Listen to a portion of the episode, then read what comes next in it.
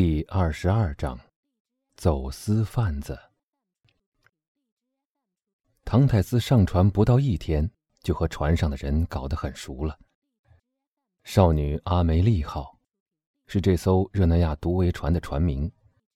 船上这位可敬的船长，虽然没受过法利亚神父的教导，却几乎懂得地中海沿岸的各种语言，从阿拉伯语到普罗旺斯语。都能一知半解地说上几句，所以他不必雇佣翻译。多一个人总是多一个累赘，而且常常多一个泄露秘密的机会。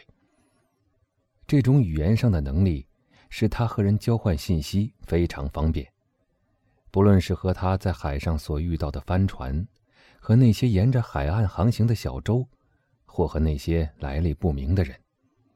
这种人没有姓名，没有国籍。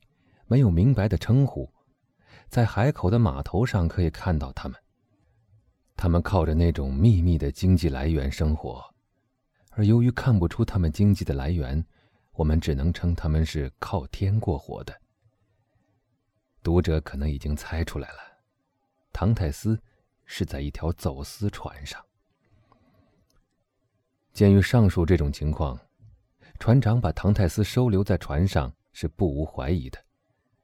他同沿海岸的海关官员都非常熟悉，而这些可敬的先生们在和他之间时时都在勾心斗角，所以，最初他以为唐泰斯或许是税务局派来的一个密探，用这条巧计来刺探他这一行动的秘密。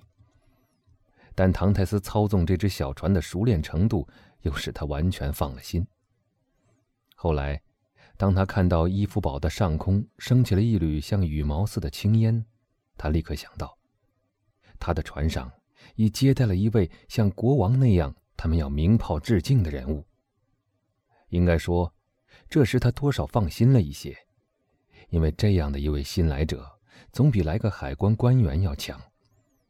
可是，当他看到这位新来的伙计态度十分泰然，后面这一层怀疑。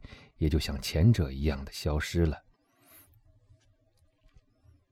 所以埃德蒙占了个便宜，他可以知道船长是什么样的人，而船长却不知道他是谁。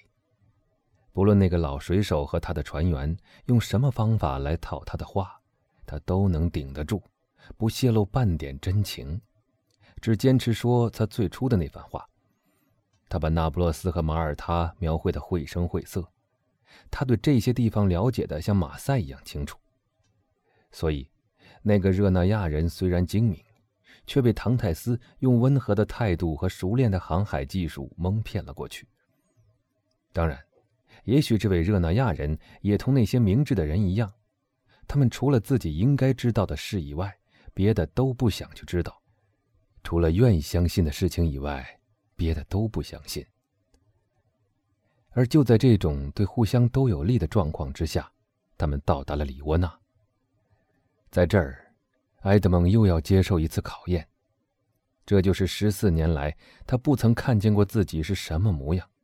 他现在还认识自己吗？对于自己年轻时的容貌，他还保存着一个完好的记忆。现在要面对的，是成年时的自己究竟变成个什么样子。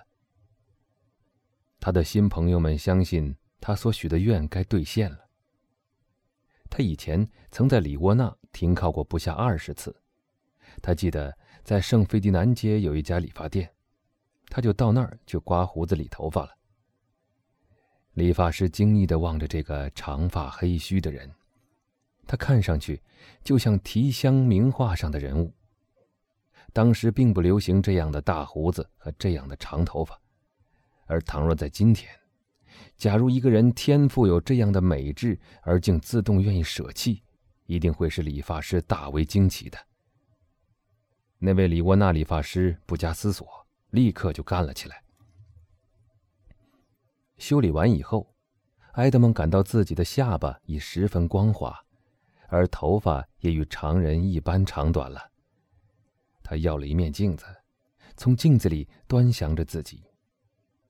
我已说过，他现在已经三十三岁了。十四年的牢狱生活已在他的脸上发生了气质上的变化。唐泰斯进伊夫堡时，有着幸福年轻人的圆圆的、坦诚的、微笑的脸。他一生中，早年所走的路是平坦的，而他以为，未来自然只是过去的继续。但现在，这一切都变了。他那椭圆形的脸已拉长了，那张含笑的嘴唇已刻上了显示意志坚强而沉着的线条，那饱满的额头上出现了一条深思的皱纹。他的眼睛里充满了抑郁的神色，从中不时的闪现出愤世嫉俗的仇恨的光芒。他的脸色因长期不和阳光接触。而变成了苍白色，配上他那黑色的头发，现出一种北欧人的那种贵族美。他学到的深奥的知识，又使他脸上焕发出一种泰然自若的智慧之光。他的身材本来就很颀长，常年来体内又积蓄力量，所以显得更加身强体壮了。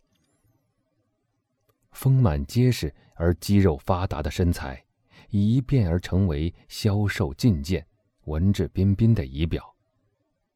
他的嗓音，因祈祷、啜泣和诅咒而发生了很大的变化，时而温柔恳切，听起来非常动人；时而粗声粗气，近乎嘶哑。而且，由于长久生活在昏暗的地方。他的眼睛早已变得像猎狗和狼的眼睛一样，具有能在黑夜里辨别东西的能力。埃德蒙望着镜子里的自己笑了。即使他最好的朋友，假如他的确还有什么朋友留在世上的话，也不可能认出他来了。他自己都认不出自己来了。少女阿梅利号的船长极希望留下像埃德蒙这样有用的人。他预支了一些将来应得的红利给埃德蒙。理发师刚使埃德蒙初步改变了模样，他就离开理发店，来到了一家商店里，买了全套的水手服装。我们都知道，那是非常简单的，不过是条全白色的裤子、一件海魂衫和一顶帽子。埃德蒙穿着这套衣服到了船上，把雅各布借给他的衬衫和裤子还给了他。重新站在少女阿梅利号船长的面前，船长叫他把他的身世重新讲了一遍。他已认不出眼前这个整洁文雅的水手就是那个留有大胡子、头发里缠满了海藻、全身浸在海水里、快要淹死的时候赤裸裸的被他手下的人救起来的那个人。看到埃德蒙这样焕然一新的样子，他又重新提议想长期雇佣唐泰斯。但唐泰斯有自己的打算，只接受了三个月的聘期。少女阿梅利号现在有了一个非常得力的、非常服从他们船长的伙计。船长一向总是惜时如金，他在里沃纳停靠了不到一星期，他的船上也装满了印花纱布、禁止出口的棉花、英国火药和专卖局忘记盖上印的烟草。船长要把这些货都免税弄出里沃纳，运到科西嘉沿岸那儿，再由一些投机商人把货物转运到法国去。他们的船起航了，埃德蒙又在浅蓝色的大海上破浪前进了。大海是他的青年时代活动的天地，他在狱中曾常常梦到他。现在，戈尔纳在他的右边。皮亚诺扎在他的左边，他正在向巴奥里和拿破仑的故乡前进。第二天早晨，当船长来到甲板上的时候，他发现唐泰斯正斜靠在船舷上，以一种奇特的目光注视着一座被朝阳染成玫瑰色的花岗石的岩山，那就是基督山小岛。少女阿梅丽号在其左舷离他还不到一里路的地方驶过去了，直奔科西嘉而去。这个小岛的名字和唐泰斯是这样的休戚相关。